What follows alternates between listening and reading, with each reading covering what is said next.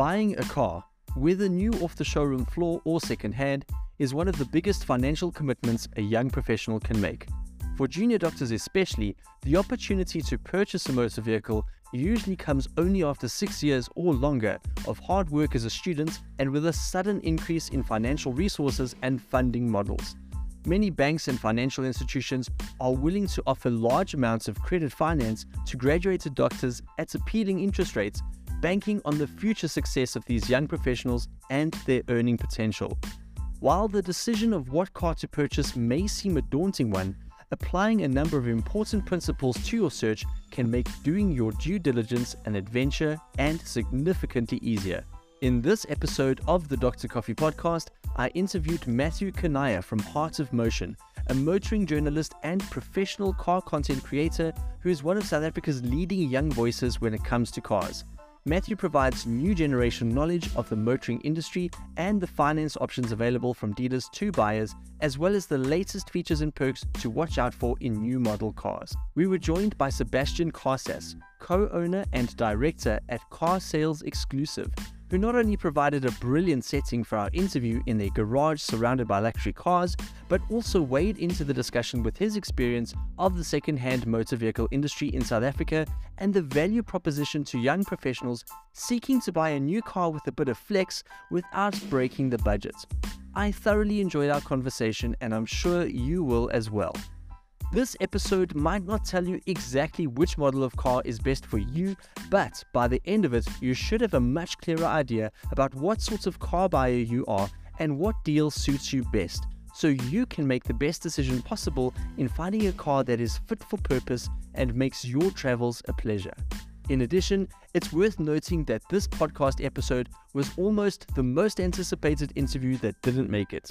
That's because of some significant challenges in post production, particularly with the audio. So I am extremely happy that we're all finally able to enjoy this episode more than three months after recording. I think it deserves the 1 hour 20 minute runtime, and I hope you'll agree by not only listening to this podcast but also watching the video on YouTube and subscribing to the channel, liking and sharing this episode, and engaging in the comments. Without any further ado, here is our discussion about buying a car.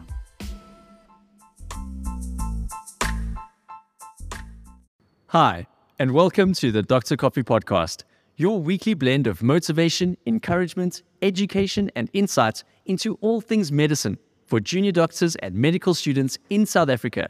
Today on the podcast, we have a very special episode all about buying a vehicle as a newly qualified medical professional. And I'm joined by two wonderful gentlemen on the podcast. To my left is Matthew Kanniah, a professional content creator and motoring journalist.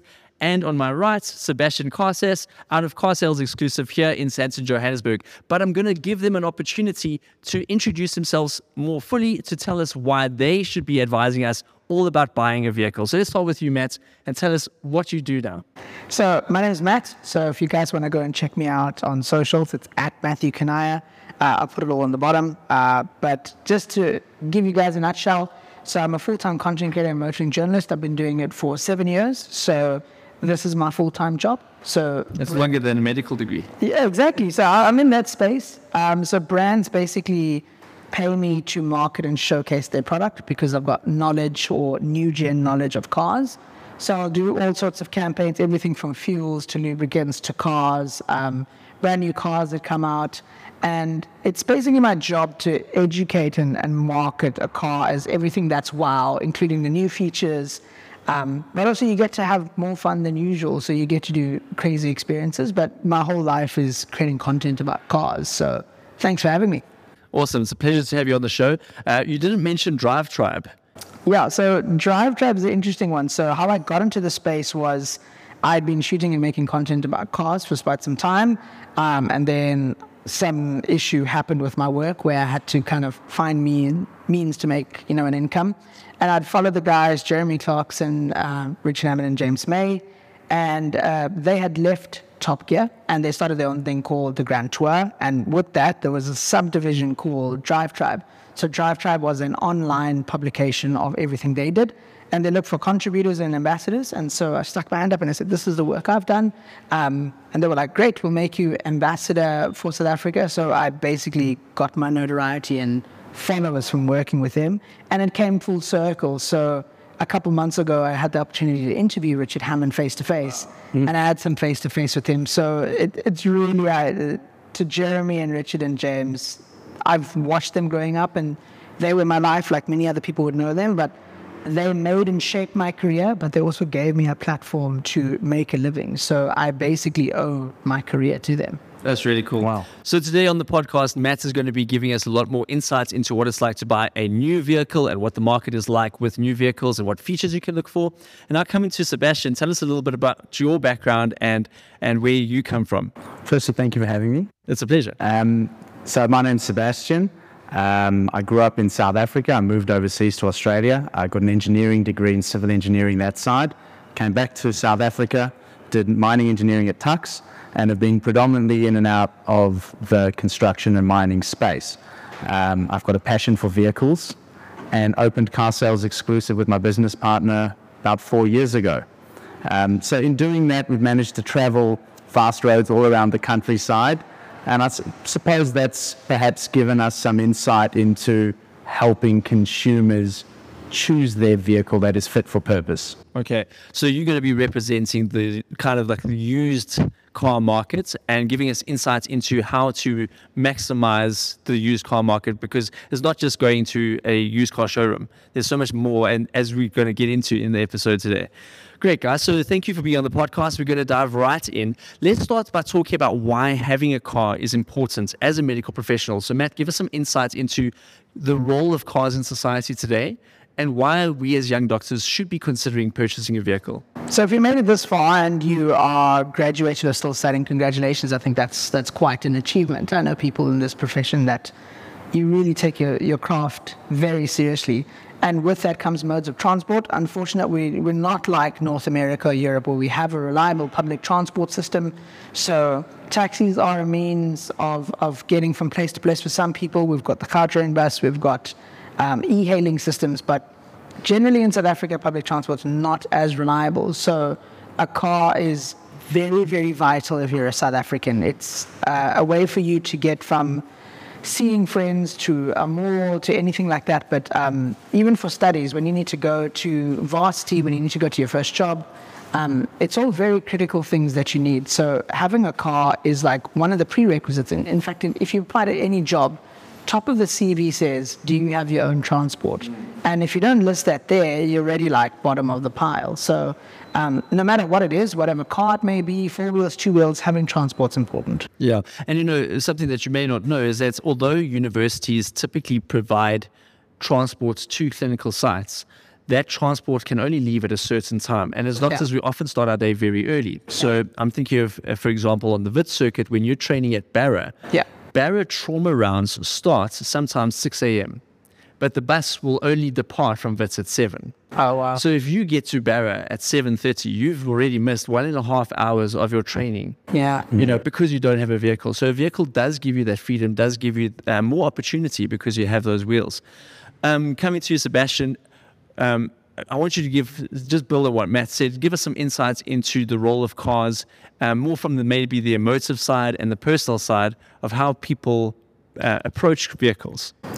Look, from an emotive side outside of your day to day workplace, where I think Matt touched on it really well, we need vehicles for us to have employment, and it's at the top of the list.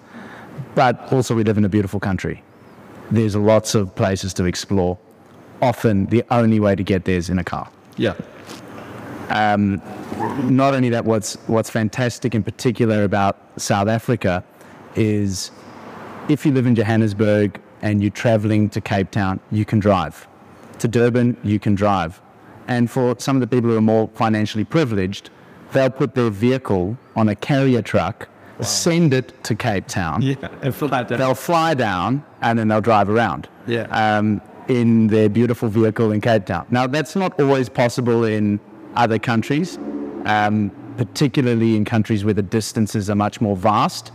Um, so, in South Africa, we've got a lot of reasons why we should own a motor vehicle. Yeah, I think what I'm trying to get is that you know, people can balk at the idea of buying a vehicle just because of the price, especially as a newly qualified medical professional. You've never bought something that's that expensive before, and you can be questioning, what am I actually going to be buying? You know, I've been catching the bus or I've been catching a taxi up to this point.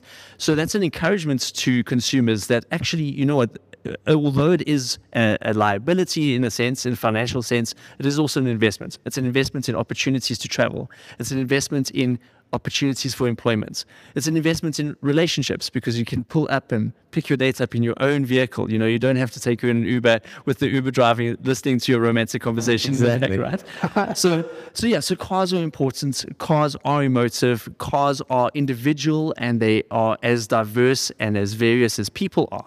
They're different styles, there's different tastes. So, so Matt, I'm going to ask you if you're buying a new vehicle, yeah. what are some of the features that you can get in a new vehicle today?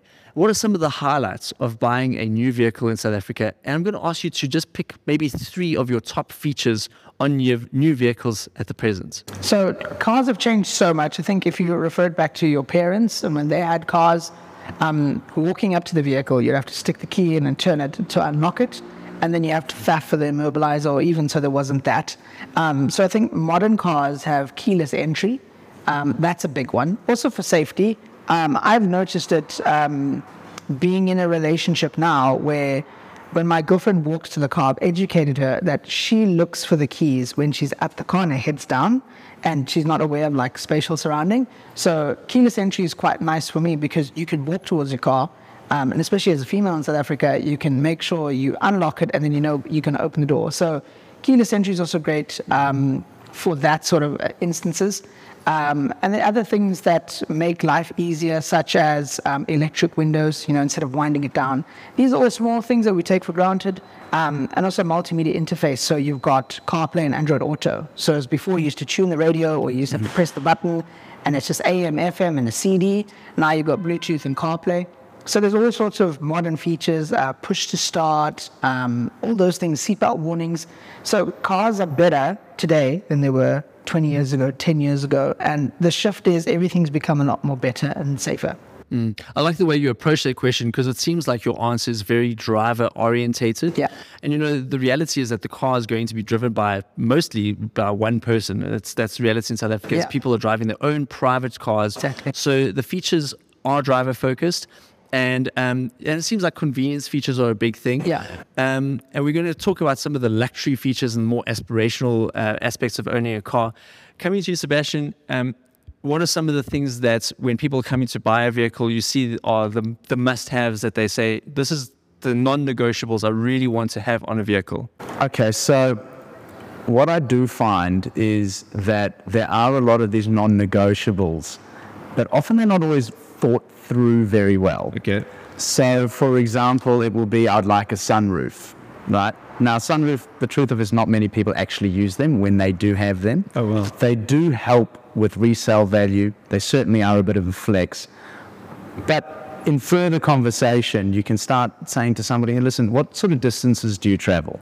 Now, if somebody travels long distances, let's say they drive out to Witbank, I would say having run flat tires is a really important feature mm. because the last thing you want, in particular, perhaps for a female or maybe even a male who doesn't know how to change a tire, the last thing you want is your tire to burst in the middle of nowhere and now you're stuck on the side of the road yeah. and you've got to try and change it. Whereas these with a run flat tire, you can get to a destination safely without having to stop on the side. So I would say that is quite an important feature. Now, if you're in and around town, perhaps it's not as important, or if you're very mechanically um, astute, then perhaps you don't need it. I would say for parking purposes, you know, for uh, maneuverability in particular, I'd say you need park distance control, okay. front and rear at a bare minimum. Uh, reverse camera would be a luxury. Okay, so so you have the sensors and go beep beep beep, but Correct. then the luxury version of that would be the camera. Yes, and in fact, some of the newer vehicles even have a 360 camera oh, where wow. on the screen it shows like a top view of the vehicle, and you can actually see all the obstacles around you. Oh, so that's incredible, and it really helps, especially when you're parking some of these larger SUVs. Mm-hmm. Um, but at a bare minimum, the beep beep beep function. the beep beep beep. From here from from from here on out, the PDC will be known as the beep beep beep. um, and then I would say a, at minimum a Bluetooth media connection. Sure. For telephone, we're using earpods. People are using other sorts of headphones. Um, sometimes you don't want everybody in the car hearing your conversation. You know, when somebody phones, hey, listen, I'm on speakerphone. I've got so and so in the car. You know, so the headphones are the go. Um, but uh, uh, Bluetooth media so that you can play your favorite music or listen to your podcast. Yeah, the Dr. Coffee podcast. I was waiting for somebody to say, hey, you know, you can listen to podcasts listen now to in the it, car. tune in. But what you were saying was really cool because um, I think between us, whereas I'm supposed to market a car and he's selling it, um, I always get asked advice on what car should I buy, what should I get, blah, blah, blah, blah. But I know people who will come to me and they'll say, I don't care what the car is, I don't care what the price is. It has to have, like, I know someone um, who wouldn't buy a car unless it had reverse camera. Reverse camera and 360. Um, mostly because, again, modern versus old, um, there are people who can't really maneuver cars without that, and they they struggle. Um, so, and if it's not there, they'll have spatial awareness issues. That that's also a thing. So, very interesting that you say because I know lots of people say I won't buy a car unless it's got reverse camera or PDC because I'm terrible with parking. Yeah, and Matt, you were saying earlier that, you know, uh, in the South African market now, people are favoring automatic vehicles Yeah. and push starts because uh, Yeah. it's a bit of a flex to be able to push a button and Yeah. start your car. But from the practicality of sitting in traffic Yeah. and not having to, you know, lug a, a um, clutch and a gearbox, just have that automatic gearbox. That that's again driver focused. Yeah. But those are the things that the market has shifted towards because they're convenient and they make it easier to live in the, in the modern world. Yeah. I think it goes without saying that we want our cars to be safe. So we want Yeah. airbags. Yeah. We want to have stability control, things like that. ABS is basically standard right from the cheapest car in South Africa. Yeah. Um, so so those go without saying. What would be some of the more like luxury items, especially on new cars? What are some of the elite luxury items people can look out for? So when you're buying a car that's that's sort that's sort of say in the elite status, um, a feature that not many people recognize but will want is um, high beam assist. So when you're driving at night, technically visibility is not always the best. People's visions aren't the greatest. So what high beam assist is on generally new cars, you'll be driving in a very dark situation and it's got radars and sensors and it'll predict that a certain depth is too dark. So it'll it'll flash um, a bright beam. So in one cases it's on and off, but on more expensive cars, um, you can have full brights without blinding the driver in front of you. Um, so high beam assist is one of the really, really top elite features. Um, the other things are built into the steering in the car, which is driver assistance. So you get stuff where there's a fatigue setting. So there's a car um, will, will flash with the warning, or the steering will vibrate, or it'll pop up and says you need a rest, and it detects when you're veering off because it'll detect on the lines of the car um, that you're veering off from side to side. It'll tell you, please take a break. So those are very useful, especially for the doctors and graduates watching. Um, Yeah, when you're post doing- call when post calls, I. I, it's first time I've learned about these ridiculous times. I don't know how you guys do it, respect. um, but those are very useful features because it knows when you're slouching off and it'll vibrate and say, hey, wake up. Um, and more, and it comes in tiers. So that was the second level. Third level is that now you get cars with, um, especially in BMW and Merc, where it notices that you got fatigue, and there's a certain setting in the car where it'll spray a certain perfume, let a certain amount of air inside, and it'll play music. There's got wake me, like there's one, um, there's setting in a BMW now where you've got a wake me up feature. It's got rejuvenate, re-energize. It's got its own sound system. The steering will massage you, all in the in the aid to wake up the driver. Um, stuff like that, but also I just think safety. Cars have just become incredibly safe. So you've got pedestrian uh, focus safety system. So cars will now detect when a car brakes harshly in front of me and it'll brake for you. So it's got brake assist. So I think those are the really great safety features because one, I've been in situations where South Africans, firstly, um, they don't know how to drive on the rain, don't know how to use four-way stop, don't know how to use traffic lights when they're there. You know, that's just, it's, South Africans don't know what to do. It's chaos. So I've been saved in situations in cars where it's got brake assist and emergency lane keep where a car just darted in front of me or braked. And I wouldn't have reacted it. And the car just did it for me and one, saves me, two, I don't have to make a phone call to the insurance to say, oopsie, my premium is going to go up now. And three, Especially for you, Matt, because you're driving these cars on behalf of vehicles. you don't want them. You want to call the insurer and say, hey, listen, I've dented your GT3Y because of the taxi. They'll be like, really? Um, so those things, like, Yeah. I I like the fact that now cars have so much tech for the person in mind, but the more it actually happens to you in real time, the more you actually like, that was a great feature. I really like it. So you might tick it and be like, yeah, it's cool, it's cool, it's cool. Then something like that happens. You're like, sheesh, this actually saved my life, saved me from mm. paying an excess, but mm. protected my car. So I think those for me are like the killer features right now. I think that's a great answer. And it kind of builds to what I want to bring to you, Sebastian. You mentioned earlier that people come with a list of must haves, and you see in the secondhand market, there's certain things that people are drawn to in a vehicle.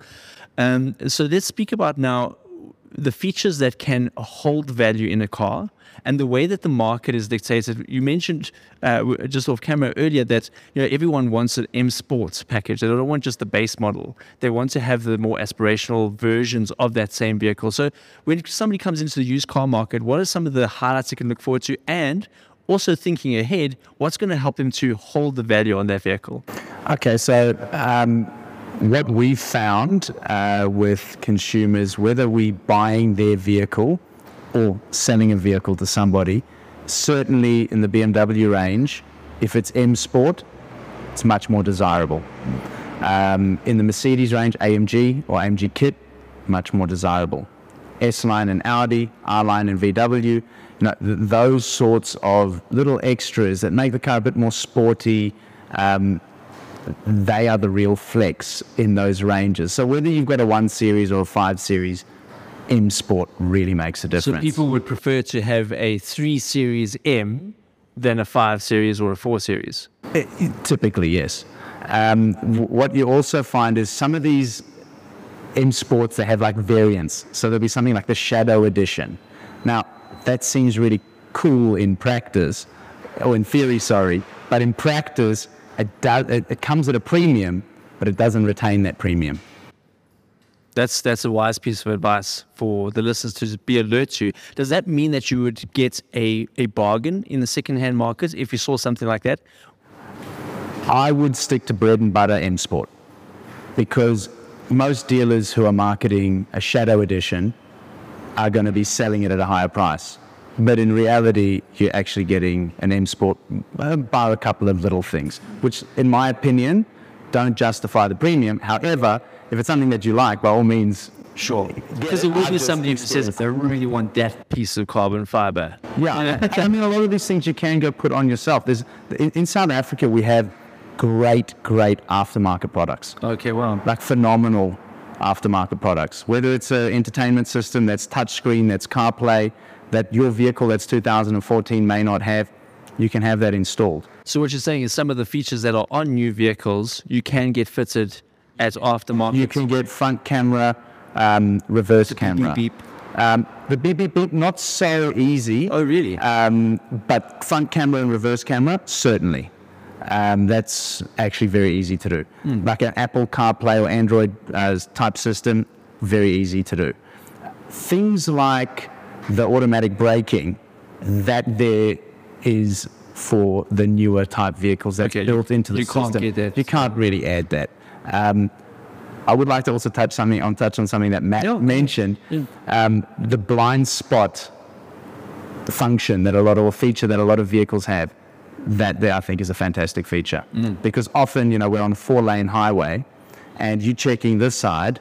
You've put your indicator on. You check here. Now you look forward and you go to turn, but you don't realize that the guy, not necessarily in your lane that you're turning into, but the guy in the other lane now wants to come into your lane as well. And this happens a lot on the highway. Yeah, yeah, And all of a sudden, the car vibrates yeah. that really wakes you up and puts you back in into line because it, it alerts you something that you wouldn't pick up by yourself. Um, and also, I suppose for medical professionals with the late nights, early mornings, you do have, um, and I know this has been a problem in a lot of countries, is micro sleeping. People doze off while they're sleeping, and on our roads here, we do have those, you know, multiple cat-eyed sort of lines, those strips. That rumble strips the side. rumble Yeah. strips, yeah. Um, but a lot of cars have that type of style feature built in now, and and that really does make a difference. It does. It saves lives. These are fantastic answers, and I think it goes beyond what people would expect. You know, people would expect a conversation about uh, aircon or climate control. Is it an automatic with a pollen filter or not? You know, that that that's uh, uh down here. We're now talking at a, a higher level. We're talking about um, uh, prevention of accidents. We're talking about things that are going to be more driver focused, things that are going to help our medical professionals get home safely. So this is a fantastic answer so far, gents. So the way I see it, in South Africa, there will be three, broadly, there will be three types of medical students graduating as a doctor. So you will get some people who are privileged individuals who have been fortunate enough to have a very aspirational brand, a very luxurious vehicle during their medical school um, career. Mom and dad have been paying for medical school and they've been driving, you know, BMW or a Porsche or whatever, and they don't really need to upgrade. They might choose to upgrade now that they're earning their own money and they want to get something bigger. I don't know, maybe from an M1 to an M2, but they they will definitely be a very minority, small population of the the doctors, right? Then you'll get a number of medical students who have been driving a student vehicle for their time in med school. So maybe they were driving a Ford Figo or they were driving a Volkswagen Polo and now they're faced with the choice of do they keep their student wheels or do they buy something that they think is more in keeping with a, a doctor's salary? And then there will be, I, I think, probably a majority of people who have never owned a car before, who have been desperate to own a car and have really been aspiring to own a car and now have money burning a hole in their pockets and they want to buy a car. And they're faced with the choice of do they buy new or used? Do they buy a German brand or do they buy a, another type, a Korean brand? Or so, Matt, maybe we'll start with you. With what kind of options do people have buying new vehicles specifically? Because Sebastian will speak about the used car market, but if somebody was buying a new car, put yourself in the shoes of a 24 year old medical student, bearing in mind the populations I spoke about now, you know, the different backgrounds people have. What would you recommend for a first car for a junior doctor in South Africa? So just so that if someone's watching this and they're not in that sort of space, 24 year old junior doctor, so they've just finished studying, what sort of income bracket are we looking at here? Just so that if you're not in the doctor space, we get an idea of what these kids are kind of spending on a car. Okay, so I don't know whether or not you can it's full pocket. So in South Africa, a junior doctor's salary is upwards of half a million rand per year. Per year. Yeah. Okay, so they they do have good um, financing available to them. They are in the highest bracket of earners. Yeah, but there's also room to grow, and also the banks and financial institutions do bank on their professional earning. Right, so they will. I mean, Investec's now giving people good options where they can get prime less, yeah, five percent or I think even one percent below prime, because they're banking on their future value. Yeah. Okay. So with that in mind. Yes. okay. So we've got a magical list um, that I'll put up. So you're looking at the best cars new as I would start off with, because you'll bounce off this. This is a starter car. So the list of cars is actually quite interesting. Um, so you've got the Fiat 500. Um, okay. Very interesting car, very stylish. Um, a lot of females like it because it's cutesy. Also, it's quite light on fuel and it's quite stylish. So that you're looking at in the 200 grand bracket. That's brand new. You've got the new Ford uh, Figo. That's also a nice starter car. It's got all the amenities that you need. Comes in auto. Then you've got Kia Picanto, a Grand i10. Those are great cars. Also, within the 200,000 range, I think this is a fair comparison because we'll go up from here. Okay. So someone who's got no knowledge of cars, but they just want to start and go, reliable, brand new. So you've got that Peugeot 108 that's also there, but again, very basic. It's got all the needs that it has. So are all of these cars kind of comparable, or would you say that there's one that's a standout in this market segment or this bracket? So pretty much all of these are within the same bracket, and there are some standouts. These are just various options. So you've also got Renault Kangoo, um, Suzuki Swift, Toyota Agya, uh, Polo Vivo, um, and then generally the standouts there are your Polos. Polos always tend to do well, good resell. Um, and they sell well in terms of sales, so much so to the point where new sales can chuck in a bunch of options for people who want it. Um, various of things like you can throw in tint and some rims and stuff like that. But that's your entry level. Um, there's your start and goes. That's what I like to call it. So basically, start and go. Start and go is um, it's a brand new car. It's very basic. It's got all the features. Just get in, started and go. it's not anything fancy, but it's not anything to worry about like, oh, the service. So that's what I like about these cars. They fall within the 200 to 220,000, but I'm going to say 200,000 rand range. Um, and that for me is the perfect ideal starter car for a student um, who's just looking to get around. So generally, I would see it as they're not really caring about image yet. Um, they want to get to do their rounds, their calls, their whatever. It's just a car. It's got the modern features, like I was saying to you. Most of them have CarPlay, um, keyless entry. Sometimes uh, they've got push start. Yeah, they got beep beep beep. Some of them do have beep beep beep. If not, you can retrofit it as an option. So, like I said, dealer can chuck it in. Um, but I'd like to start there because there'd be someone out there who's not ready to chuck that amount of money. Because again, we must now consider students or, or medical professionals who are very conscious about their money. Um, we're not just speaking to people who are going to go splurge first. We're, we're, talking about people who want to be practical. So maybe they invest more into their place um, or other experiences in their life, whatever it may be. So that somebody might say, you know, my car is going to stand for 23 hours a day. I'm only in it for one hour. I would rather spend my money on travel. 100%. So that's why I, I prefer to start here, whereas I'd like to call these the best starting goes. Okay. If you were to go one level up within the new car market, so somebody who says, I want leather. Yeah. You know, I want a little bit of touch of class. I want somebody to go, oh, there's a doctor. Mm-hmm. Um, somebody who wants a little bit more luxury. Yeah. What kind of vehicles are they looking at then? So now you're looking into a category where you're going to breach the 400,000 range. So you're going beyond polo. You can get polos that are about 400 grand with the leather and the bells and whistles.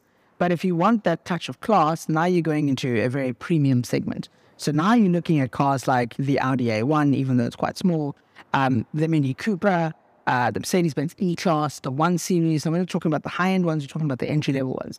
Now, these are your basic premium entry-level cars.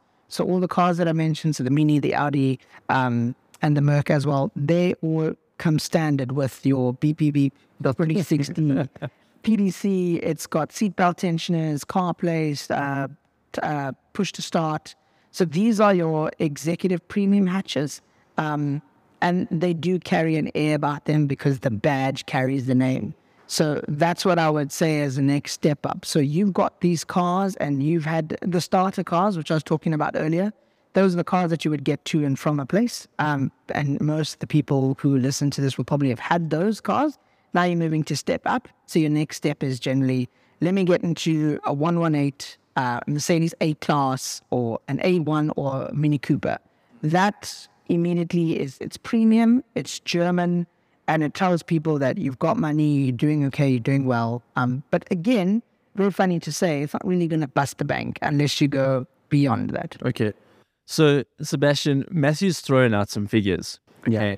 So, obviously, depending on the age of the vehicle and what features it comes with, you know, that kind of money is going to buy you different things. But if you were somebody who um, was a, a newly qualified medical doctor and you were looking at that price point and saying, I can either buy a Hyundai i10 or I can buy what were some of the options that could stand out to somebody in the used vehicle market? So, just to, I suppose, put it all into context in terms of used and new, because remember, with new vehicles, there's often manufacturer assist. Um, they do have balloon payments, which not all used cars are able to have. Now, that can be a good or a bad thing, depending on how you manage your money. Um, over and above that, interest rate is typically different on a new and used vehicle. Oh, wow. Um, and it can be the difference between, say, 8% and 11%. As much as that's shocking. Yeah. However, you've got to look at when you buy a new vehicle, the equity. That's the value, inherent value of that vehicle, how it drops in the first three years. So perhaps the high interest rate often is not so bad because you've got something that's a bit more stable in value retention.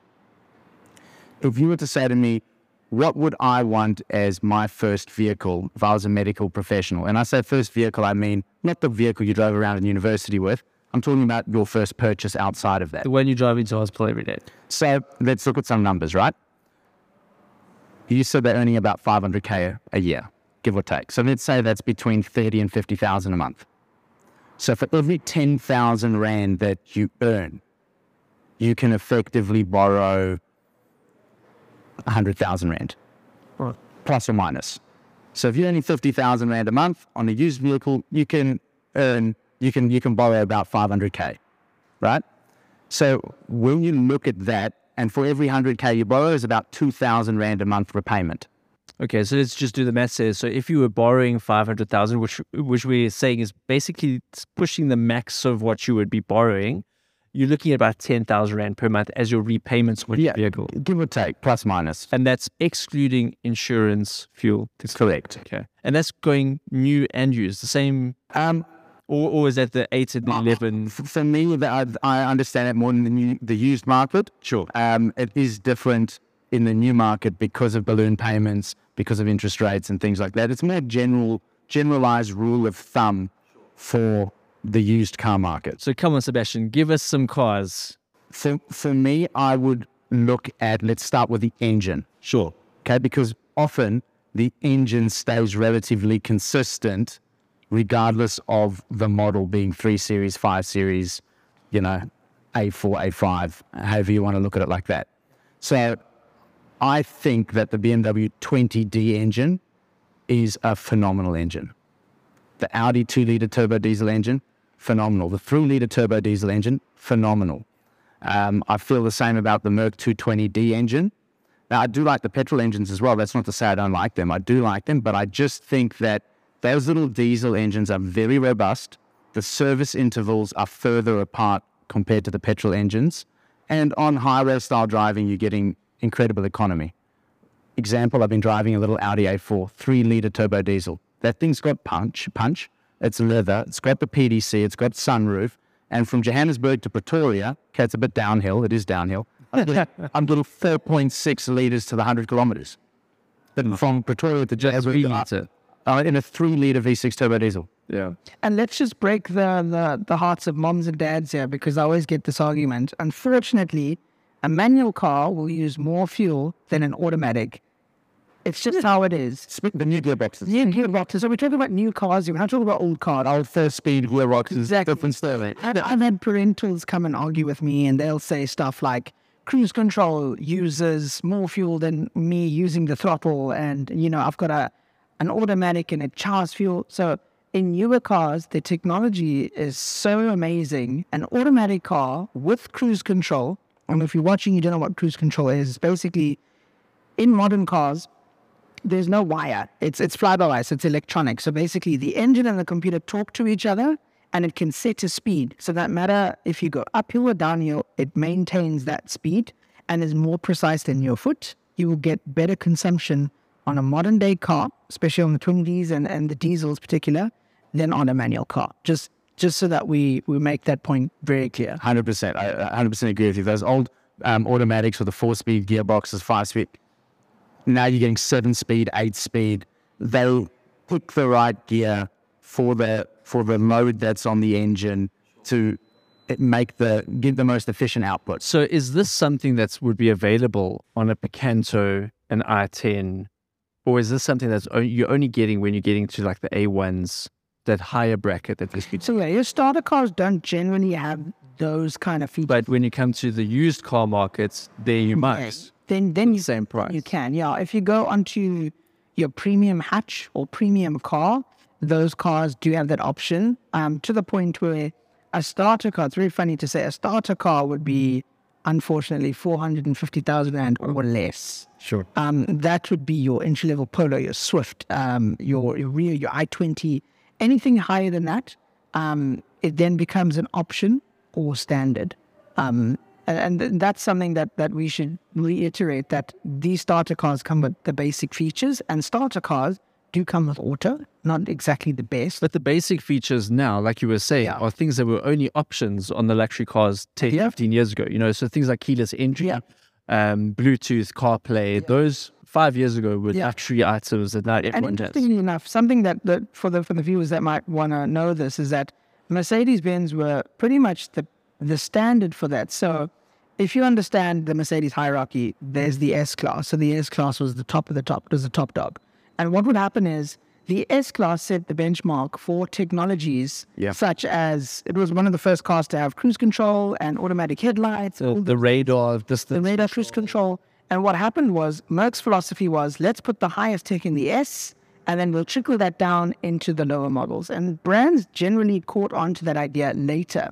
So the features that you see in an entry level car, that 20 years ago was on the top spec car. So generally what you'll notice is that in the very, very uber fancy cars that we'll get to just now, those features will be in entry level cars in about five or 10 years' time. If not, it'll be an optional, cheaper option, but it's generally Yeah. will be standard. So, so coming back to Sebastian, so if some if somebody was coming to purchase a vehicle here at Car Sales Exclusive, and they were mentioning the figures that Matt threw around, what kind of vehicles do you have in that range from like the two hundred to four hundred thousand range, just to give a give a consumer or a medical doctor an idea of you know what they could get versus that new car. So we've got 320i M Sports. We've got um, 320d M Sport, 420i M Sport. These are all beautiful cars. And when you bought them new, they were, what, 700,000 plus, some of these vehicles? I mean, if you just go and have a look at what a new Polo costs, you're talking about 600,000 Rand. For the Polo, Polo GTI. Yeah. And I believe the Golf GTI is closer to 800,000 Rand. Now, sitting behind us, you can see this C63S AMG. I mean, this is a brutal vehicle. I'm not suggesting that perhaps a medical professional wants it as their first vehicle, but it's a 2017. It's still in motor plan, and it's going for about 820,000 Rand. Wow. So when you look at bang for buck from new car to used car, when I say used car, talk five to eight years old, okay. you're really getting brilliant three series, five series, A4s, A5s. that's kind of the magic number, that bracket between five to eight years. And if so, Probably. what's what's that? I think magic? that was like where that technology shift came in, whereby now the benefits you're getting in a new car might be the lane assist or the uh, you know that braking feature to help you, Okay. um, like those sorts of things, or the media system with a full screen in front Sure. of you. But I mean, Because that's a very recent addition to the it car. was, and it's and it's really a preference thing. Like when I think uh, an A two hundred new one, you're looking at you know seven hundred grand. That's not AMG top of the line, anything like that. Now for seven hundred thousand rand, if you said, "Hey Sebastian, let's go shopping," I've got seven hundred grand. Yeah. I'd say to you, "What are you looking for? Do you want flex? Do you want power, speed? Do you want economy? What do you want?" We can find you literally five or six years, or even three to four year old vehicle mm. that is taking you to that, that's catapulting you to that top sort of range of vehicle for mm. that money. So, as somebody who's not in the know about cars as much as you guys are, my first thought when we talk about new versus used is, you know, the fear that comes with a used vehicle has possibly been driven through a pothole aggressively, has had somebody who maybe won't care for their vehicle the way I would want to care for my vehicle. Whereas a new vehicle, I know that every single kilometer that's on that odometer, I put on. Yeah. So, question. what are some of the ways that a, a consumer can offset those fears with a used vehicle? And do they have options in South Africa? Well, um, just firstly on the pothole thing. Yeah. So you go buy the new vehicle because you think that it hasn't gone through a pothole. And often, most of the time, people don't want to drive through a pothole. you know, it's a mistake. You, you could drive out of the showroom and drive through a pothole. So it kind of eliminates that, you know, that fear. But to protect you in South Africa with a used vehicle, there's a lot of companies that offer third party mechanical warranties. And depending on the age and mileage, there's different tiers. And in those tiers, like there's one, for example, that if it's still just come out of Motorplan or just still in Motorplan, it's about to expire, and you initiate this policy, mm. it'll give you two years unlimited kilometers, unlimited cover Wow. on mechanical features such as gearbox, engine, turbos. Well, services are not the thing that breaks the bank. Okay. If you take your, your vehicle Just, I mean, just clarify. Services are not what breaks the bank. it's the mechanical breakdowns that break the bank, like your turbo, you know, breaks or your engine blows. That's what breaks the bank. But servicing a second-hand BMW 3 Series is going to be much more expensive than servicing a Hyundai i10. Not necessarily. And how so? I'll give you an example. Sure. My business partner has a Porsche Cayenne uh, diesel, the V8 version. Okay. Okay, we're privy because we have a dealership and we have a workshop, but it's costing like four grand to service that car. Wow. You're talking about a Porsche Cayenne. And uh, sure, if you're taking to the franchise dealer, you're going to pay a lot more. But it doesn't necessarily use, it mean he's using better parts. But taking it to a franchise dealer, would that not help to keep the, the car having a good full service history and things like that? So does so what I'm saying is, do you make a saving on your services, but you then decreasing the value of your sale in the future? Provided you take your vehicle to an RMI workshop, Okay. it is more a perception thing. So often you can say to a consumer, yes, it's got full BMW service history. They think, wow. But the truth is, the guy's just paid more for his services after it came out of Motorplan. You could take it to the mechanic next door to our shop here who's RMI approved. The service won't cost you an arm and a leg. He does exactly the same job. I mean, it's oil change, spark plugs, very basic stuff. And I think what's also out there that consumers need to be aware of when you take your vehicle in for a service, it's not that they're going to go and diagnose the little rattle that you hear in the back. They, it's there for a service. You need to specify, hey guys, while I'm driving, I'm noticing this at the back, that they then can actually look at that for you. Otherwise, it just goes in for your run of the mill service. Sure. And this happens at franchise dealers as well. Sure. Um, so, looking after a second-hand vehicle in South Africa, in particular, your Mercedes, BMW, Audi, Volkswagen, it's not as expensive as people actually think. And if if you couple that with a um, third-party mechanical warranty, you really have quite a lot of protection. So now you're getting bang for your buck because you're getting a five-year-old, four-year-old vehicle. So you're up, you, you're leapfrogging that class of entry level, and then you've put in place your mechanical warranties. You've bought a car with full service history, and you can see in the book or the printout that yes, it was at BMW until this point. Now it was at this mechanic afterwards. You can even phone that mechanic and just confirm. You know, there's ways to do your due diligence to know I'm getting a well looked after second hand vehicle and I'm going to continue to look after it. Very and it'll serve you well. Very good. So, Matt, I'm going to come to you with the same question that I pitched to Sebastian Yeah. about um, the value. And, you know, he gave us some great insights into the value within the used car market. It doesn't seem like that exists within the used car market, or does it? So Metsib said made a lot of sense if you're playing into the field of you want a an older vehicle. It's generally out of the franchise. It, it's got higher mileage, and so higher mileage for me is anything above seventy thousand k's. Um, that's just personally for me. But there are a certain amount of cars that are still within franchise, so you can get BMW approved, Mercedes approved. So these are still brand new cars Like demo cars. demo cars, exactly with demo mileage, um, that you can still get from the franchise and still looked after. So my general rule is, um, if you're looking for that nice car that you can't afford brand new, you can get the demo version. So demo version for me is, uh, and don't use this, but kind of use it as a rule of thumb. But basically, every new car has um, five years or a hundred thousand k's on their service and maintenance. So what I would like to do is a car that's between one to three years. That's generally the bracket I would look at for a new car. And the mileage will be up to 50% of its service, which is 100,000 Ks. So in that case, I would look for 50,000 Ks or less. So you find a two to three year old car from when it was new, so 2019 20, with less than 50,000 Ks. Generally, that car, you know, still has your service and maintenance history and it's still looked after. And if anything goes wrong out of insurance, you know that the dealer can take care of it. Um, and then you've got original parts onto it. So if there's a car that's of top tier value for you and you don't really want to get new, um, I would generally go for approved, um, which is basically a car that has very, very little mileage and it's on the demo floor and it's been used a bit, but it's generally in good condition. Um, that's what I would go for. Okay. So I'm going to put you guys on the spot a little bit. So um, we've spoken a little bit about what kind of budget a junior doctor can be expecting to spend. So let's say you had no responsibilities and you didn't have to pay for other things other than your vehicle and you were thinking, you know, maxing out, out your budget and you had up to 600,000 Rand. What would be your flex car on the new side of the market if you had a, a flex car? She's well. I, I think six hundred thousand is also a little bit unfair because let, let me let me put it to you this way. So, the argument is I'm not going to spend a million or 600,000 whatever on a car.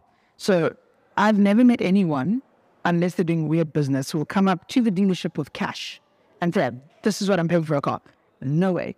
Um, generally, it's always finance. Okay. So someone will come and they will assess your finances. And if you're earning that, you can get a pretty decent amount of, of car for that. So I'm going to use with that sort of salary. So let's say we're playing within the 50,000 Rand. Um, generally, you can get a car that's, let's say on average, we make it decent, a million bucks. And there's very good options. So for me, that flex car within a million, you can get yourself uh, a new Golf 8 GTI. I think that's a great car. You can also get uh, Audi S3. You can get Mercedes A35. Um, you can also get This is a flex car. this is a flex car. So this is a car that's like, sheesh, okay. You know, that's really nice because you know it's got above average extras. There's also from BMW the 135i and 135i, or you got the 128 Ti. Now, these are cars that I like to call, um, let me show you what I got. So, above extra features, it's got a nice 30 exhaust note. Um, it makes noise, it's fast, but when you look at it, it's got all the go faster bits. So you see, like the bumper looks aggressive, it's got red detailing. Like you don't have to know much about cars to know that that's a cool car. It's got a spoiler. So that for me, um, those are great in terms of what you can get.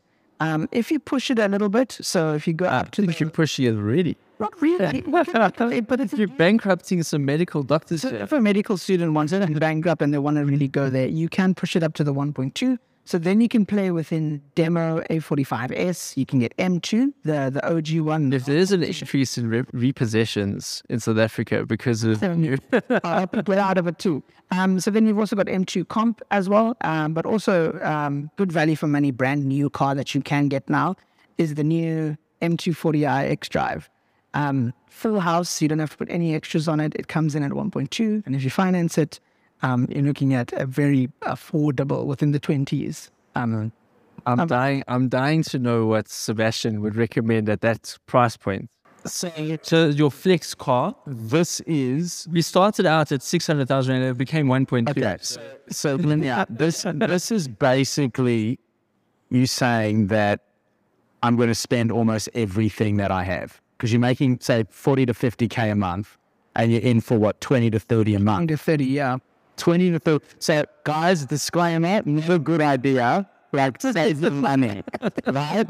Right. Matthew, Matthew is spending everyone else's money. It's matter with a trust fund, and I don't care. Yeah, you have the loss. What is getting? Points. Uh, when they made a different story, and we talk about services and stuff. But like, um, one million rand in a used car market between seven and five years old, you are getting an absolute savage of a vehicle. for your flex vehicle. So a flex vehicle, and I don't consider an M2 as a savage of a vehicle. Okay, Like it's a nice car. what's the savage? It's an incredible vehicle. But M2 s- doesn't really come with the same status as like an M6. I don't think. That's my personal preference. So you're saying that that an M6 would fall into that one million rand price point at five years old, six years. yeah. But That's what you're getting. But then you have to take into consideration that the costs of maintaining that M6 would be higher than Then the M2 why? because it's a larger edge. With what? It's not really like. The, I'm not scared of mileage, and I'm not scared of engine size. Mm. I actually think it's like a very big misconception and a way to drive a professional consumer into the new car market because that is the biggest purchaser of new cars. So two junior doctors are both driving their flex vehicles out of Bara. One of them's in an M2 comp, one of them's in an M6. Who's going to win in the drag race? Look, I think the M6, if it's done up, will, will beat it. But who's going to go to the restaurant and everyone's going to think Van Oak's the boss? Who's the guy with the With the check engine light. Definitely. have some reputable dealing. Have your mechanical warranty in place. Make sure that the service history is there. It's well looked after. That's what you're going to get. So the risk is, though, when you're buying the M6, the risk is that you do have to do all of that due diligence, right? Because otherwise, somebody could just slap a price tag on and say, "Boop, this is the market value. This is what there's some veggie dealers out there. Like you won't know.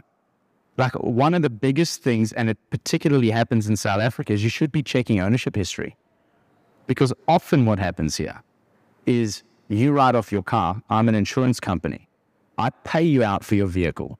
I take your vehicle. I don't scrap it. I don't mark it as a code three. Keep it as a code two. I sell it, sell it to a salvage yard. They'll fix it and it's back in the marketplace. Okay. And that car's getting financed, it's getting sold, and it's actually been in an accident. So when we buy our vehicles here, we check all of that to make sure it wasn't owned by an in- insurance company. Now, if you don't want to do any due diligence, if you uh, don't want to be like an aware driver and you kind of just want to zone out and do your thing, then sure, all these great features on a new car, great. Do you know what I mean? Yeah. Uh, guess a new car's fantastic because you're getting ma- maintenance plan and all these things you don't have to think. But I mean, you're talking about a medical doctor here. They're clever people. They can take their 20 minutes to do their homework if they want to get that car that's in that higher category at a value, at a very good value proposition. Okay. And remember, resale also equity loss over time. New car loses quicker. You don't want to get stuck with a big balloon payment at the end because now you're in a debt hole. Fair. So I think both of you came with very, very interesting views on that question, and I love the way that it's becoming a little bit more heated and emotional. um, so, so, so Matt, we spoke about the flex car. Yeah. Okay, let's talk about a value where you say, you know, just rand per kilo, this car is astronomically more valuable. Um, you know, things it, just bang for buck Yeah. cars. What is a bang for buck car? So, uh, if you're out there and you're looking for a car, just to give you context, so when you're purchasing a vehicle, I always say look for the market and look around you. So, whether it's in your complex, your estate, wherever you may live, what are cars that people are generally driving in abundance when you go to the mall? Those are basically your staples. So, if you know if it's a Merc, Audi, BM, that's the sort of farm stable you should be stabbing in. So, that's my piece of advice because um, going on that also from Seb's side, you know, that part availability, um, service, getting stuff done on the car, getting it fixed, whatever it may be, it'll always be helpful. Then further upon that, stables are always your best sellers. Um, and those are generally, it's above and beyond a start and go. So it means that this car is so good, it is faultless and it works. And currently, um, it's actually a really great thing that this is um, one of my picks because I generally love it. But BMW's 320D, Beautiful. um, it is the staple of South African premium market. So whether you're in accounts, you're a doctor, or you've just made it, um, that car is seriously good value for money. So in terms of turnaround, you can easily resell that. You can get a demo version with less than 30,000 Ks for a good price. You got great finance options. Um, and the car is just in abundance. So you know whether you buy it or sell it, you're working out well. But that is seriously So you're putting your hats on that. So the 320D, that's your value for money. So there's two. So in terms of like a stable, you in the BMW franchise, you've got the 320D and you've got the X3 two liter diesel. Those are always your best sellers. Are those still fall? Because that seems to me to still be falling within that flex bracket. So you can get an X3 for under a bar or just about. Um, there are specials on them currently. Um, but generally, you can get a new X3 for about a million or less. Um, and you can get a 3 Series as well. Um, so in the BMW stable, those are absolutely fantastic. Merc have just released the new C Class, um, and the new C220D is phenomenal. So I've had people in my fraternity get less than five liters per hundred on that car. Um, and that also will soon. They basically revived the Mercedes franchise with that. Um, but then you look at other cars that are, you know, good value for money. So any car that is a diesel, um, 1.4, 1.6, always good. But if we're talking to medical professionals, you've just passed your start and go. Um, to be honest, you cannot go wrong with 320D. In my opinion, I think that's the stable. If you do want to go for something a little bit more f- fancier, you can do the Audi A4, um, you can do the Merc. Um, but if you're looking for just in South Africa right now, our market, 320D and X3 is pretty much it's the stable for middle class. Okay, great. So that's a great answer. I'm going to come to you, Sebastian. So, what would be a value for money? You, you look at the used car market, you say, you know, there's one that's just punching above its weight. Were you getting performance, reliability, economy, and safety? Um, starting with BMW, I'd agree with Matthew. 320 Except it wouldn't cost a million or eight hundred. certainly not. Yeah. Like I've got a 320D here for 300,000 rand. Okay. And what's the what's the age and mileage like though? Because Let's pull it up, right? Can we do we have time to pull it up quickly for you? I've got it. I've actually got it right here. Got the showroom open. Um, it is going for it's going for 299, and it's right here. It's a 2014 BMW 320D GTM Sport with 139,000 Ks on it. So the 139,000 Ks, as you mentioned earlier, is not like, you know, 20 years ago, 139,000 Ks was, a- It's absolutely nothing today. Absolutely nothing today. okay. What other vehicles on the second hand? So, so in BMW, that 20D engine, yeah. Is so robust. It's so easy to maintain. It's got great power, great economy. And when I say that engine, I don't necessarily specify just three series. That extends from three series, five series. I would then say X1, um, X3, X5. I'd probably say get a bit bigger of an engine than the 20D because it's a heavier vehicle. Sure. But certainly for X1 and X3, brilliant. Three series and five series. And outside of BMW, any other? Audi, their two liter D- TDI engine, fantastic. Um, their three liter TDI engine, fantastic. Even their little 1.4 um, TFSI uh, uh, turbo petrol engine, great engine as well. Um, I like how you guys are, are talking about the engine, you know, like the like you were saying, the mechanics. the the rest of it is like what it looks like and what you prefer. Like, do you want an SUV or do you want a sedan? But that's really where your maintenance comes in, is with the engine, right? Um, then in Mercedes, whether it's GLA, A class, C class, I love the 220D engine. Uh, GLC 250D engine, fantastic as well. Um, and there's some bang for buck there too. I think uh, I think not too long ago I sold a 2016 C220D Coupe AMG for 450,000. Yeah, another flex vehicle. And that is a sexy car. Yeah. Like it's a beautiful car. Okay, great. So we've done the flex vehicle, we've done the value for money vehicle, and what's clear is that there's still luxury, there's still bang for your buck, there's still flex there. But I need to fight Seb quickly because Helen also come up some some deals. Okay, so I hear what he has to say. So this is so you're going to counter the 2014 320. So I'm going to counter it. Okay, so we'll we'll touch on this, but basically, manufacturers now have deals for their cars. So generally, like I was saying, you're not going to um, walk into a dealership with a bag full of cash. You're going to finance it. And for the graduate who's earning, In fact, you were saying that it's even worse Yeah. to go in with a bag full of cash. You're not going to So- get a good deal. Exactly. So we'll touch on the finance side of things, but just to give you an idea, right? I'm just gonna do what a normal person does, go on the internet, brand new car. So I can get a three series. So we're talking about the 320D and the X3. So let's just do three series. What spec though? So this is right from BMW's website. It's a 320i facelift, right? It's M Sport. It's got uh, business nav and sunroof and a very nice choice of rim. You will pay twelve thousand four hundred and ninety nine rand a month for this car. 12,500. Twelve thousand five hundred, right? So for how many months? So we'll pay that for 48 months. Interest rate is linked, so it's a 10.48. Um, you'll pay a 10% deposit, which you can um, on that salary. You have to pay it. Yes.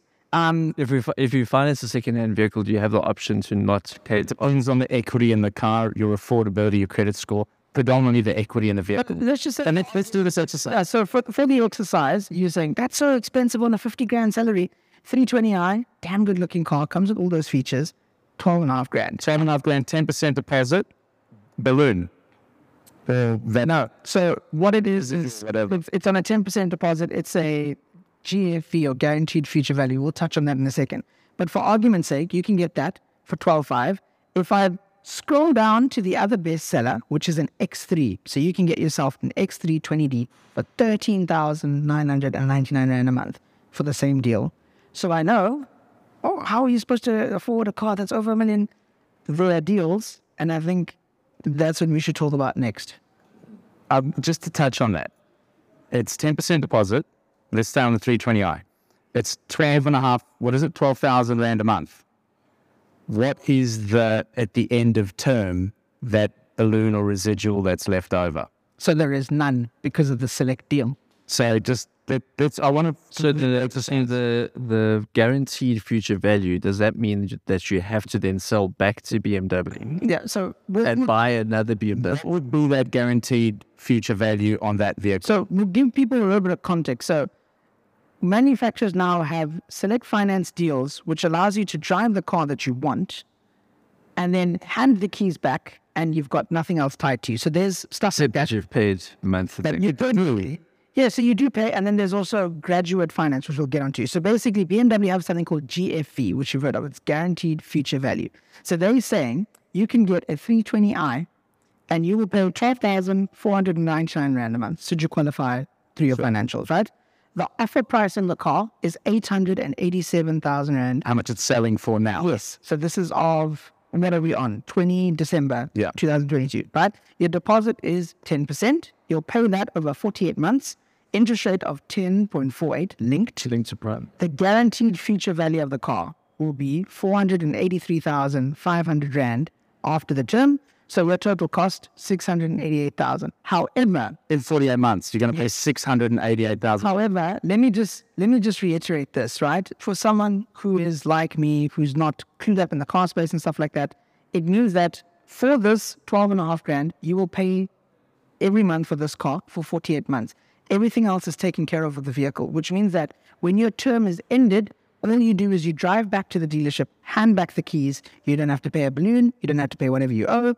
It's done. So basically, it's a more premium version of renting a car without owning it because this is basically stopping the depreciation from happening. And they would be Because of the cost, right? There would, but uh, before we go to you, Sebastian, it seems to me there would be some features in a 22, uh, 2022 BMW that aren't in the 2014. Uh, besides the engine, the engine might be the same, but there might be some features that are in that vehicle that you're not getting. So maybe somebody says, you know, I, I know I'm going to pay more, but I'm paying for those extra features. Sure.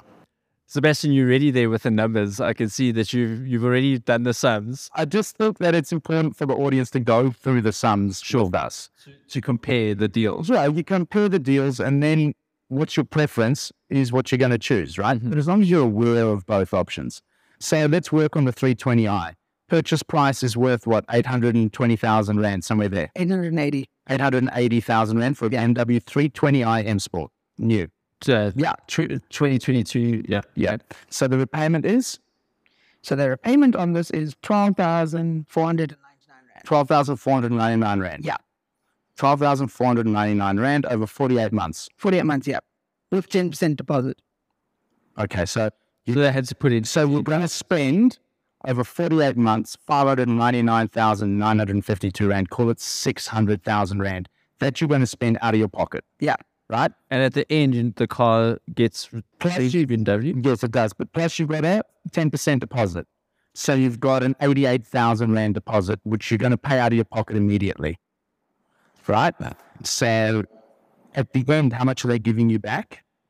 So at the end, your guaranteed future value on the car is 483,500. After 38 months. After 48 months, that's what the car will be worth. Okay, so you've paid 88 as well. That's staggering to me that the car is going to go from 880 to 480. So it's lost 400,000, lost almost half its value. So you've spent, if you put Oh, four years though. Well, if you've been driving it, right? If you've put 88,000 in and you've made your repayments, you're in at, say, 690,000 Rand out of your pocket on an 888,000 Rand car. Now, that car's not going to go to zero after four years. And you've spent 687,000 Rand. You're getting back how much? 400? And 83,000. 483,000 because the car still has equity in it. Sure. So you've lost 204,000 Rand over for four years, Okay. but you've spent 690,000, right? So you've got some of it back at the end, you've got the 480,000 back.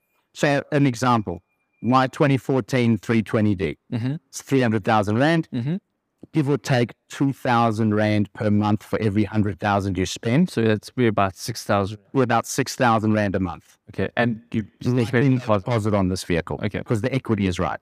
Because you said you you financing within your earning. You're financing within your earning. The cars are not overpriced. Okay, new cars have got 100 like thin equity in them. Sure. Um, so banks do favor uh, financing those vehicles. That's also Hence the residential rates, right? hence the rates and all those sorts of. Plus, they've got deals because of volume and things like that. Okay, I understand. So six thousand rand a month over forty-eight months. Forty-eight months. That's you're spending two hundred and eighty-eight thousand rand on this vehicle Over the four years. over the four years. And at the end of the four years, do you have Into the four years on a vehicle like this, I can tell you, you're definitely getting more than 150 grand. Okay, so again, it's not going to zero. There's still equity. It's There's still an equity. It's still a rack a little jammy. Like, like you will probably work between 150 and 200 grand after the four years. So, so that's going to cost you. So you cost you. you it's going to cost you a hundred thousand rand loss. Okay. This one's costing you about 200,000 rand in loss. Okay. Yes, it's a new car. Yes, it's a completely different category because of the, the age. So, in summary, as the objective kind of intermediary between the two of you, bringing these two different viewpoints, it comes down to you are definitely going to make a loss because a vehicle is a depreciating asset. It's not going to gain value.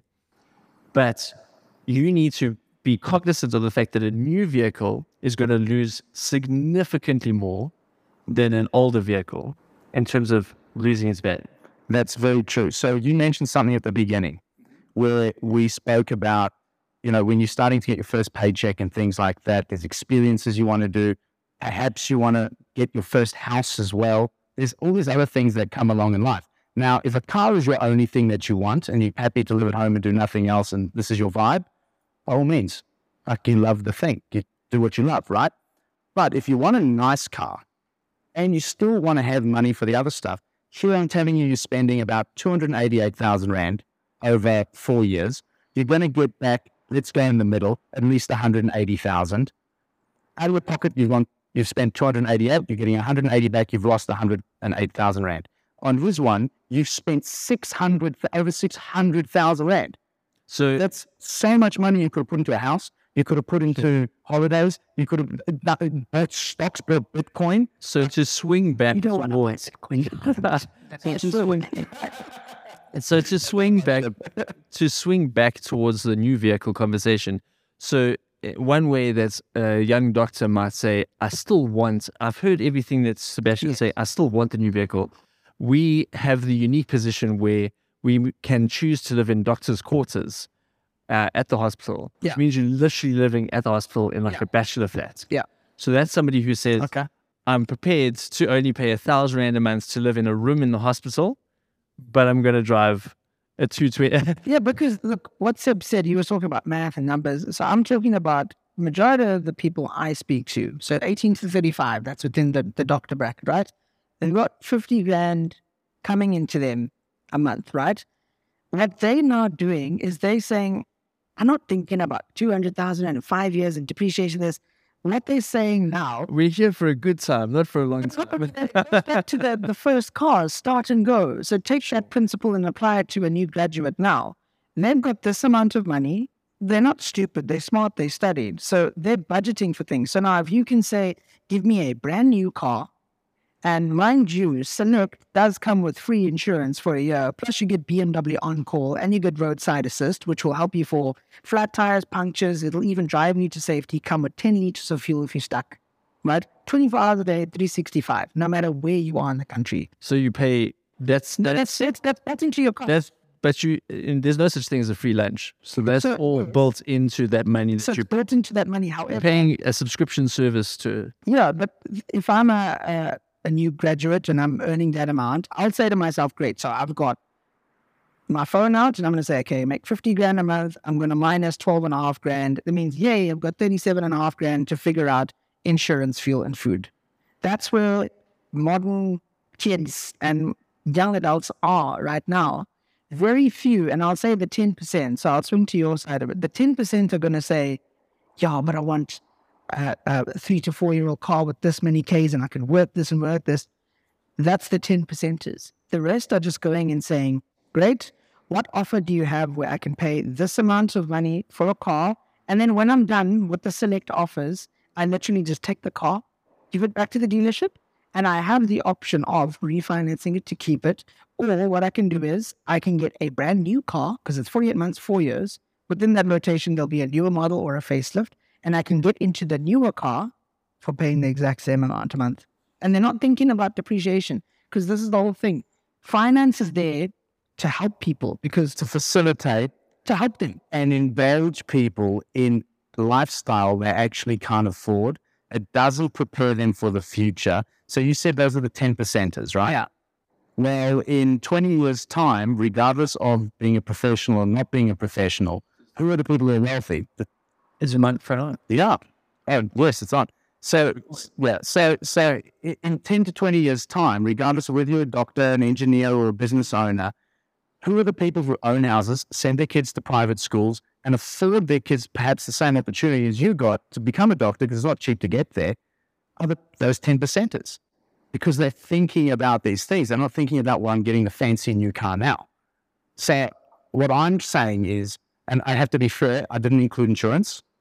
Uh, the, the mechanical warranty is thir- 13,350, but that lasts for two years.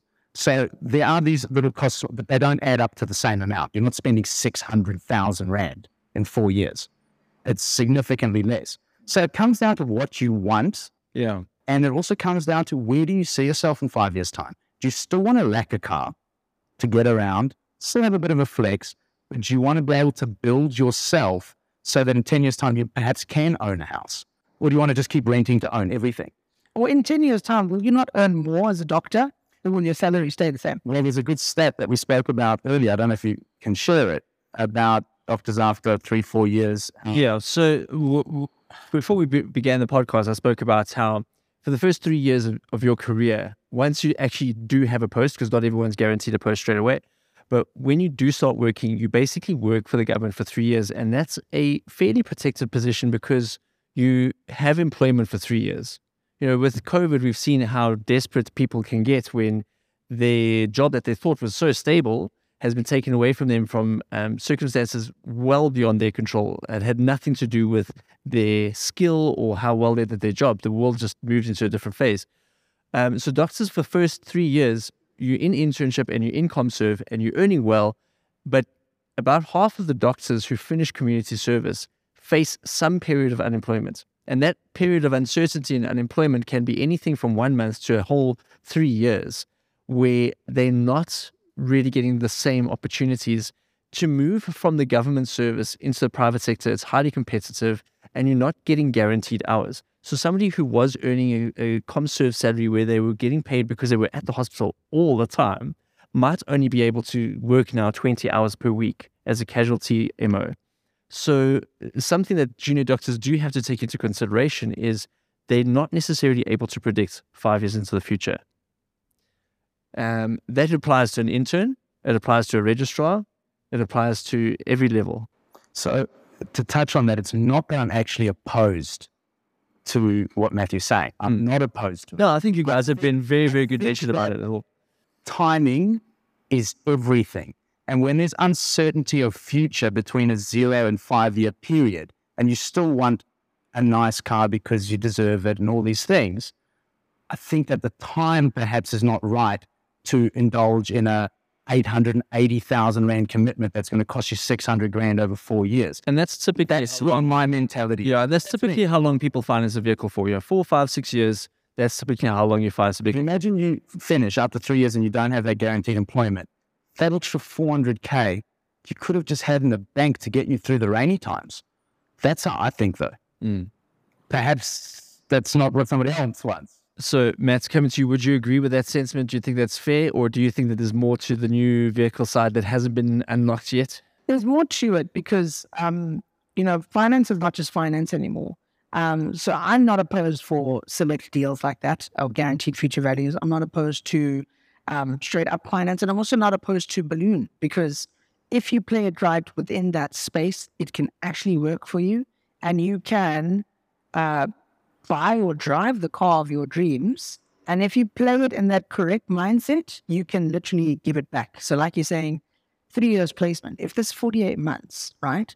If you take it out, you can get that car for three years, I'm guaranteeing you within that space, you'll be able to know or have an idea of which direction you're going to go to or who's going to reach out to you in your final year. Maybe, yeah, maybe I'm wrong. Maybe someone can say, I'm offering you this, maybe consider it, blah, blah, blah, blah. You can't know what's going to happen in the next year. Uh, your future might change, your job might change. But for someone who's looking for, yes, this is where I'm going to go into and I'm going to move up in the ranks, which I'm assuming every doctor wants to be. Yeah, everyone was. Then you know your financial situation changes. And I'm in the space where someone wants to come and get a car and they just want to start and go. And they just want something to work. They want it to be safe. They want it to be reliable. It comes with all the bells and whistles. And I'm saying the manufacturers will offer you whatever car you want for this price. And you don't have to sit with a massive balloon or whatever. You just bring the car here. Cheers, I'm done. Give me a new car. Okay.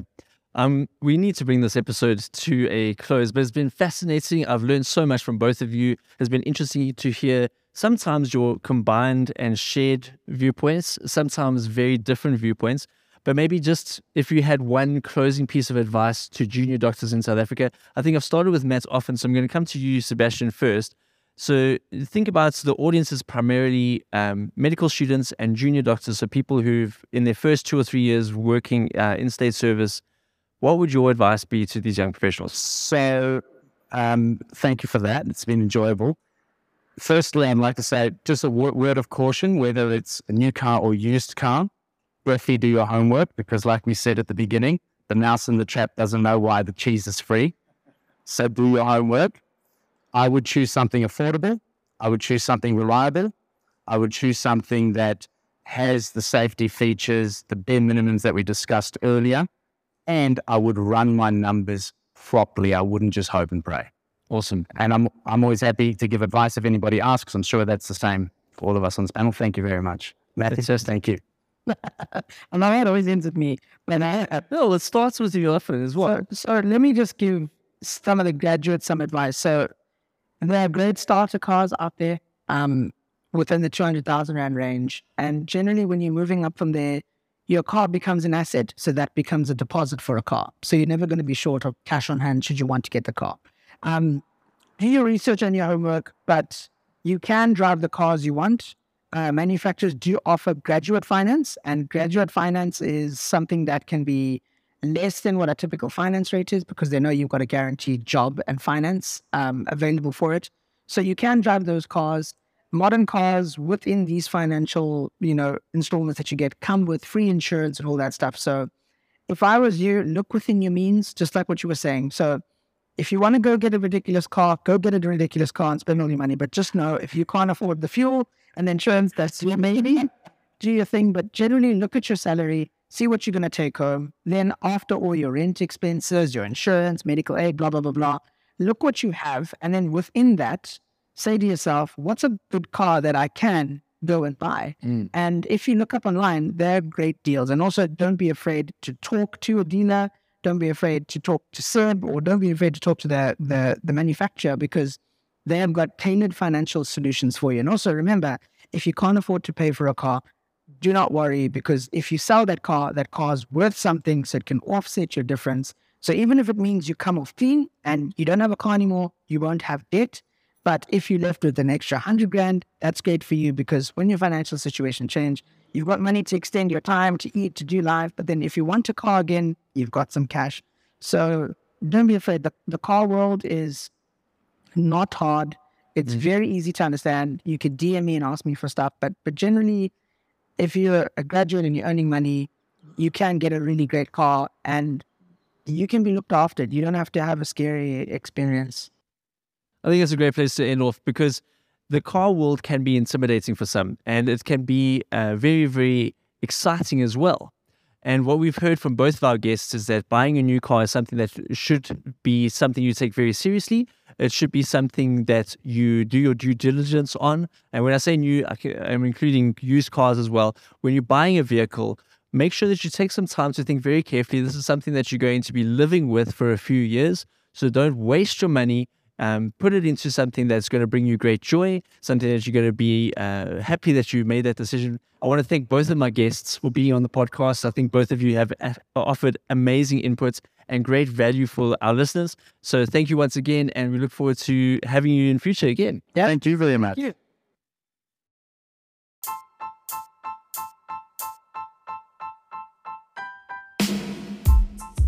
Well, that's it for this episode of the Dr. Coffee podcast.